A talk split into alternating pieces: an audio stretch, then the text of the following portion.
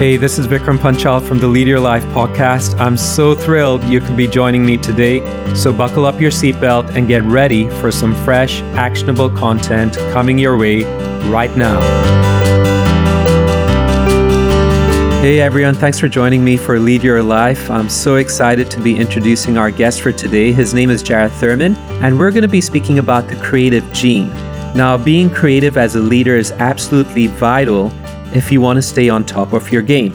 Jared, tell me a little bit about yourself, what you're doing right now, and your passions, your interests. Wow. Okay. Uh, let's see. My wife and I and our little girl, she's about two.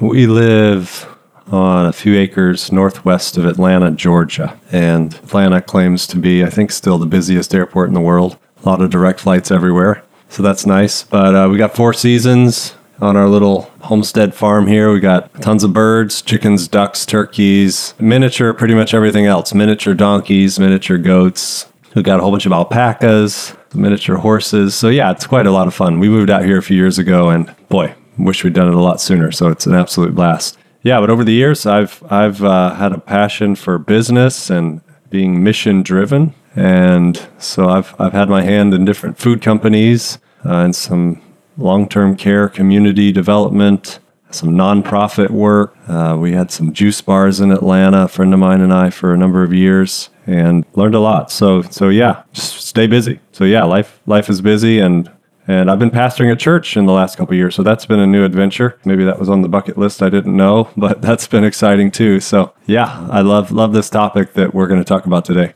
Awesome, Jared. And, you know, just in the little bit of time you've had with us, you've explained like a lot of things of what you've already done, but very succinctly. I'm curious to know because I find you to be a pretty creative, uh, interesting kind of person, as in, You've done so many things that don't seem to be related at all. And you know, you said you've worked in juice bars, you've run those kind of businesses, you've done uh, health-related challenges for people all around the world. You've written books. The most recent project you're working on was called Love and War. Uh, tell me a little bit about that project and how it got started. You know, what got you interested in this, and what your involvement in all of this was. Yeah, Love and War was exciting. It's a ten-part series anyone can watch for free online. Love and War story story.com, or we have a book on Amazon that can be picked up. It's, it's basically the same thing. The, the story and visual is the story and writing. But Love and War was born out of I really wanted to have a way. I always thought if I had two hours to sit with somebody at lunch and they just said, Hey, tell me about how you view life. What's your worldview? How do you view good, evil, selfishness, love, kindness? So I started to think, All right, how would you tell this story? The Bible is not written in chronological order. It kind of starts with, and now the earth is, exists and it's alive and there's life. And but you start to realize, like, wait a second, this snake that seems to deceive this woman and then the man, and well, where did the snake come from? And so, you know, you get halfway through the book and you start to read in like Isaiah and Ezekiel, oh, okay, the snake.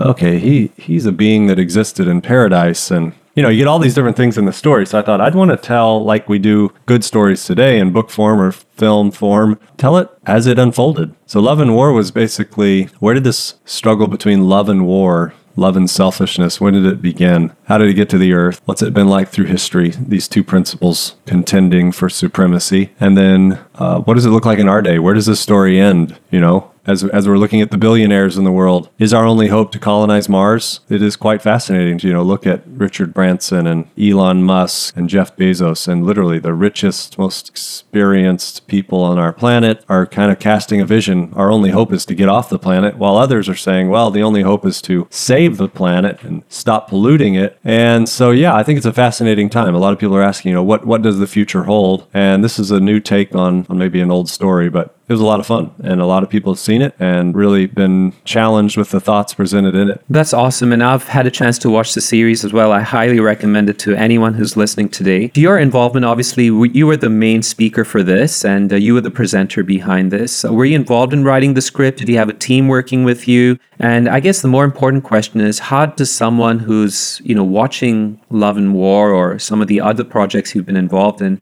how do you take a creative concept and turn it into a reality? Like how do you even go about doing that? Oh, that's a good question. So it's you know, with with creatives and creative work, you have to know you you really attach yourself to it. It's like you're married to it. Uh, it's like your baby, and so it's been, it was a good lesson for me because having been on the business end of things, if some graphic designer submits all this work and you're like, oh, I just don't like it, I think it's ugly. Boy, you are like crushing their dreams, like you're killing their puppy in front of them. and so I attached myself to a lot of the writing. So yeah, I did the writing. I, I put together like 200 pages of research and then started to write it and just narrowed it down and tried to get it down to like 15 minutes on average per episode. And I thought, boy, there's so much to tell. How do you do this? But I thought people don't have much time. They're not going to give much time. And, you know, we've got exploding cars in it and all this cool footage. But the process, you know, I actually originally intended to make it more of a feature type experience and fundraise and but I got some Hollywood writers that I paid to give me feedback on the script. And overall, the script uh, feedback was uh, this is terrible. This is no order, doesn't make sense. You can never pull this off budgetarily, like all this negative, negative, negative for like few of them that I paid. But I got one common theme that gave me encouragement. They said, Boy, if you could pull this off, this story, this is unlike anything we've ever heard. And so I thought, Yeah, that's how I feel. The story is unlike anything anyone's ever heard. But maybe my way in which putting different players in it was difficult to film and budgetarily constraining. So where it all led to was after I got all that feedback, you could either be crushed with the feedback or say, okay, how do I use this constructively? And I decided, you know what? I'm going to do this myself. I'm just going to tell the story. It's almost like a very MVP type product. What's the minimal way I can get this on the market just to see if people think the theory of the story is good? And so my brother in law was gracious to film it, edit it, and get it out there. And yeah, so it was it was a couple of us who were working on the script, filming, editing, and uh, really really pulled it all together. And then my friend Chris helped us market it. And boy, it's it's amazing what social media can do. So I learned a lot about social media marketing over the past couple of years pushing this out. And now a number of different entities and organizations are using it also to uh, share a, about a story that few people have ever heard that I think makes sense of some of the craziness in the world, but is not overly, you know, forcefully religious. Uh, it's it's very thought provoking in the way it's done. So uh, yeah, I uh, the creative process, boy, it can be delicate. You can attach yourself to something, but uh, but it's fun. It's fun to see something come alive when you've been a part of it and raised it up. Yeah, totally. And I really appreciate your answer. You know, it's, it's funny. I was telling some friends about Love and War, and you might be interested in their feedback because when they got watching it, the word they used was they binge watched the entire series that you put together. They just couldn't stop mm-hmm. watching it from beginning right to the last episode. And so they've obviously loved it. And, you know, what you've been sharing is actually really interesting because being a creative is not an easy journey. And people don't often see the resistance people can get when they're trying to put out a creative idea or bring something from concept to reality. And you've obviously faced a number of challenges, maybe a few setbacks along the way, but nevertheless, you persevered because you believed in this project. A lot of creative ideas might die out just simply because people get discouraged or they feel there's no point pursuing their project, but you didn't give up on it. So, what made you really persevere? I know you believed in this idea, but I think people who are listening to this podcast would really benefit from seeing what makes you push ahead, even in times of resistance or in times of setbacks. You've also consulted with people who are working in Hollywood to give you feedback on this. Maybe a lot of people wouldn't do something like that, as in venture out with boldness to see how they could get the feedback that they really need to make this a high quality product. So, you know, how, how do you put yourself in a point of risk, you know, where you're willing to give yourself feedback and willing to encounter setbacks to make this kind of quality that you always dreamed it would be? Yeah, that's a good question. I was I probably I would have to give credit to my parents who kind of raised me always encouraging me I could do anything, try anything and that came with trying a lot of things that were failures, some that were mediocre successes, some that were successes. And, and to me, I kind of just started to enjoy the journey of it. Not that success was a destination, but that it's the desire to keep trying. So earlier you mentioned all a lot of the things I've done seem disconnected. It's very true for me, it's like routine is boring. If tomorrow somebody said, Hey, you don't have any experience in this, but we want to design the best toilets in the world. You want to join us? I'd probably say, Yeah, sounds fun. Sounds different. So, yeah, I guess I kind of got familiar through life with failure is just, Oh, this way didn't work. But I'm sure there's another way. I was totally impacted by Sara Blakely, the founder of Spanx, one of the youngest female billionaires ever. She said her dad, when she was young, would never celebrate her victories or wins or successes he would only celebrate her failures. And I mean, like, throw her a party when she lost her first business, when she got fired from her first job. You know, these ideas that, wow, if you're not afraid of failure to the point of it's a, it's a party, it's like it's such a different feeling where so many people attach themselves to, boy, if I fail, what will people think of me? And uh, for me, I'm I'm blessed that I don't know. I just grew up in an environment where failure was quitting. So as long as you're trying and learning, that's just uh, some good research and development. and that's great because I think that kind of philosophy has really served you well. I mean, all these projects you've been involved in. I've got to say, by your age, a lot of people haven't ventured into these kind of things. I would describe you as an entrepreneur. Uh, a lot of people sure. are just, you know, happy to be stuck in a safe box. You know, we just follow the normal routine of life. People might go to high school, finish that up, go to university, do the run of the mill kind of degree, get a safe career, and they think, all right, well, as long as I've got a safe job, get married, get two kids, you know, get a house, I guess I'm set. I'm like most average people. But I think a lot of people today are questioning that kind of routine career life. You know, with so many options, people are wanting to step outside of their comfort zones and try something different. But a lot of people are afraid but you haven't been daunted by that. Uh, how did your parents go about instilling that value in you? You talked about Sara Blakely with Spanx, and that's an awesome story. But what about yourself? Like, how did your parents instill that value in you and letting you know that failure was okay? They weren't college educated, so they just kind of learned to hustle themselves. So I kind of grew up around watching them. They were really generous, so they would shared the blessings they got with other people. And my dad was just always, hey, let's try it. So it was like this continual thirst for trying new things. And I probably just have carried it through life. And curiosity is really, really vital because that's a quality that's often lacking today. Uh, like I said, the older we get, people say the less curious we become. And uh, children are the most curious of all creatures. You know, they're curious about everything, they want to keep learning new things. And I think one of the best things we can do as adults is to learn from their curiosity and not let that die out as we get older, but to let that continue to grow and I believe you've kind of done that. You know, when when it comes to developing a creative project, you know, like what you have been doing for many many years, what is your goal at the outset? A lot of people may be hoping for recognition or success. Doesn't sound like that's what you're interested in. So what's what's driving you when you're taking on a creative project? Mm, I would say uh, one, what can I learn from this personally that I have yet to learn in life? Uh, another is what can I bring to this that someone else couldn't? I've really liked the idea lately of we should only be doing things in life that someone else can't do. We would definitely all be niching up. Boy, it'd be great if we could focus more on what we're good at. I think we could bless the world more being really good at something. But so yeah, I think I think those are a couple things. What can I learn? What can I bring to the table that somebody else can't? And the thing for me lately is what kind of team can you bring to this that can create this and make it sustainable and fun? To me, the greatest element of any organization these days is does everybody love working at the organization and does it seem to reap results? If it does, you'll keep those people around, you'll attract more people, and you'll keep growing.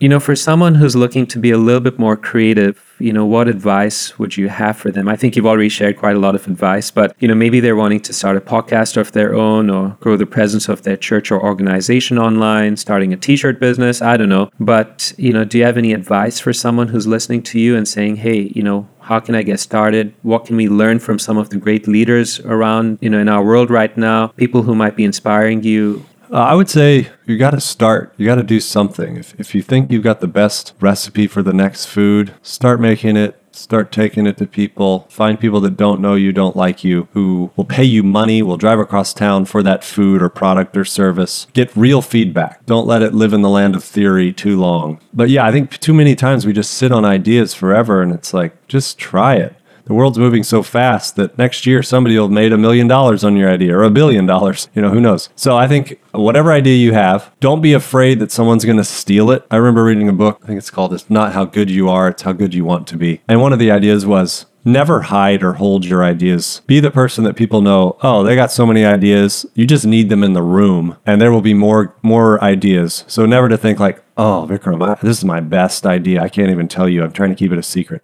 Like when anybody tells me that, I'm like, that's never going to make you a success in life. Like you got to have so many ideas. You're just an idea factory where you launch today as a company that does X. And as the world changes drastically, you know how to adopt and change. And by that, you have ideas and you know how to generate ideas. Ideas to me are currency and they beget better ideas. I'll tell you one big thing that I don't think a lot of people realize is is how much your personal health goes into your ability to think better than anyone else. Power of sleep, power of exercise. Uh, I think the power of eating a lot of nutrients. So for me, that's a plant based diet. Don't get the food secondhand from the animals, get it firsthand from the plants. Uh, I've been into ice baths a lot the last year. That's been revolutionary. Uh, so I think there's ways in which we can stay at the top of the game. Physical health is a huge one. Spiritual health, you know, if you've got anger to people, you're not going to be the brightest person in the room. You're going to anger is going to be eating you alive. If there's people that you need to forgive or that you need to go ask for forgiveness from, you've got to have no baggage to be free, at peace, to think. When people are afraid or they're burdened or they're stressed, it does not unlock creative potential. So there's something about feeling nurtured, loved. Like, what's the worst that could happen? I lose everything. My real friends still love me. Maybe my family still loves me and I'm homeless. Well, but people love me and I can find out a better world tomorrow. Like, I think too many people are just scared of something, whatever the world's thing. And it's like the world, half the world isn't even real. whatever we think of it is probably not accurate. But the other half is just trying to live a life that looks good on social media, but it's not even real. So uh, I'm a big fan of do all you can to have the sharpest mind, be unselfish, go out of your way, give people the better end of the deal, all the rules that may break the business world's selfishness paradigm. The world of tomorrow, the economy of tomorrow, not only on this world, but in Earth 2.0, it's going to run on a totally different set of values that selfishness has nothing to be a part of. That's awesome. I think you've just shared so much dynamite information there. I think this is something that I'm going to have to chew on quite a while. I wanted to actually focus on the farm in which you're living right now, and uh, you know, tell us a little bit about that. Because is this one of your projects? Is this one of your creative dreams that's now come to fruition? I mean, how did this get started for you and your wife to move from an urban area to now living in the countryside? And tell me a little bit about that we were motivated. We had read a book. Uh, the title of the book is Education. And that book described something that two things most favorable for character development are the caring for plants and animals. We're like, well, character is the essence of life. Like for us, that's the meaning of life just like a plant growing to its maturity. We were convinced character is that's all you got. So we're like, we need more of that. We can't live in the suburbs with the hustle and bustle and expect the human body to be all it can be with what peace of mind and low noise and low light pollution, all these benefits. So for us, it was okay, we got to find that. In the fracturing world we live in, it was felt like a more sustainable idea. So we grow as much of our food as we can, tons of blueberries and fruit trees and gardens and things. Uh, we got a whole bunch of animals. We don't eat the animals. So a lot of people are like, what do you mean? Why do you have all these animals? Well, to care for them, to love them, to put up with their antics, and to buy food for them. For us, it's been all the difference. To anyone out there looking to be creative, oh man, do you think about how many, you just go online and Google, how did the rich escape. What do they do when they go on vacation? They just they get away from it all. You hear some of these most most successful executives go on these long walks in the woods and they get their best ideas. Like there's something about getting in touch with nature that makes your life all the better. So yes, a lot of those things were motivations for us. It was seven years in the making and we finally found a place and built a little house and it's always a continual project. Our joke is we're getting there.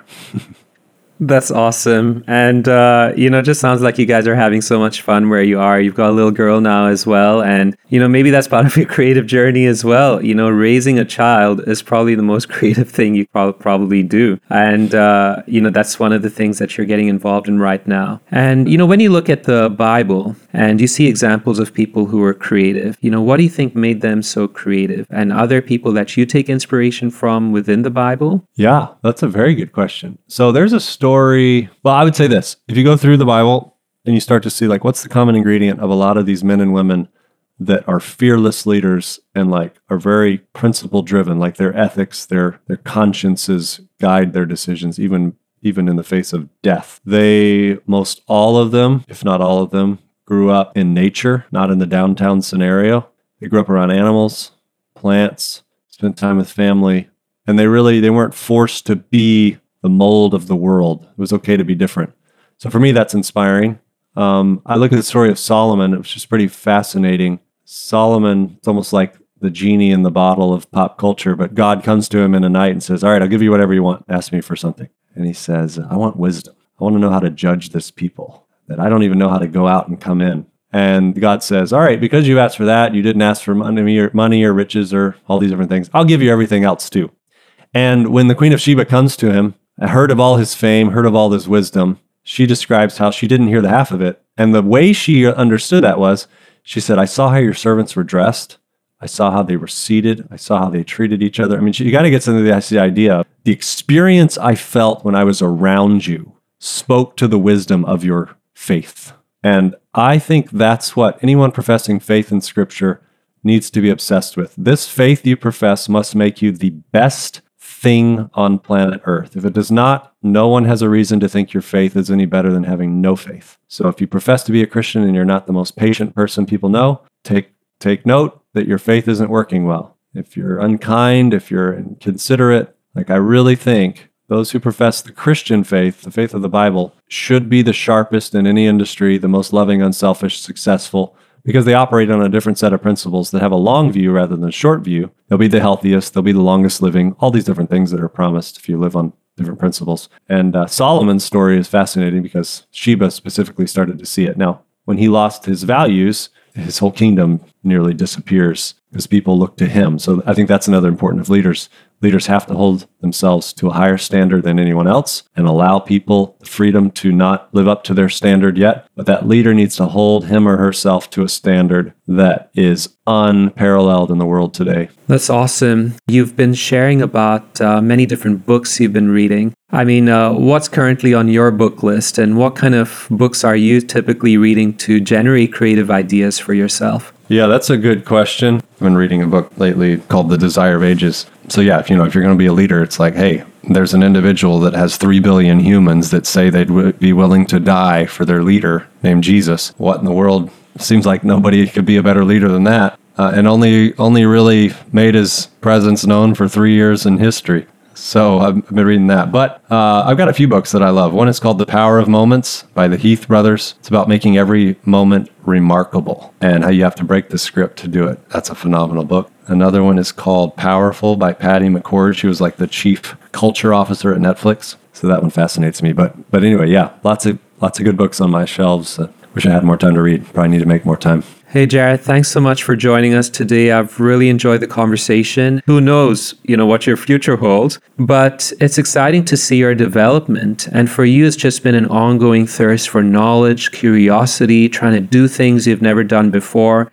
And I think that's really what's been the theme of your life. You're not satisfied with the status quo. You want to try new things. You want to break new boundaries. And I think that's what makes makes life interesting. I remember I was listening to a podcast before, and uh, this person is known around the world for being an entrepreneur. He's very philanthropic. He invests in a lot of different projects. And when when he was asked, you know, what drives him to grow his curiosity, uh, this person said that he wants to live his life with a sense of anticipation you know, he doesn't want to be settled for the status quo. He always wants to take a risk and to see what's going to happen. Even if he gets rejected, he doesn't mind. As long as there's something he's waiting for, something that he's hoping for, that's kind of drives him onward and forward. And I sense that with your life as well. It's pretty amazing. I hope that everyone who's listening will realize the benefit of being creative, stepping out of your comfort zones, trying something that you haven't done before, being willing to experience failure, take risks. And I believe, Jared, you've been experiencing all of those things, and as a result, you've actually left behind a wonderful legacy. And even though you're so young, You've experienced so many things in your life that a lot of people would not have experienced. I think this is something incredible that a lot of young people can look up to and learn from, and to realize that there is a potential for growth in their own lives. And so, thank you so much for joining us today. We look forward to catching up with you somewhere down the track. My pleasure. Thanks for having me.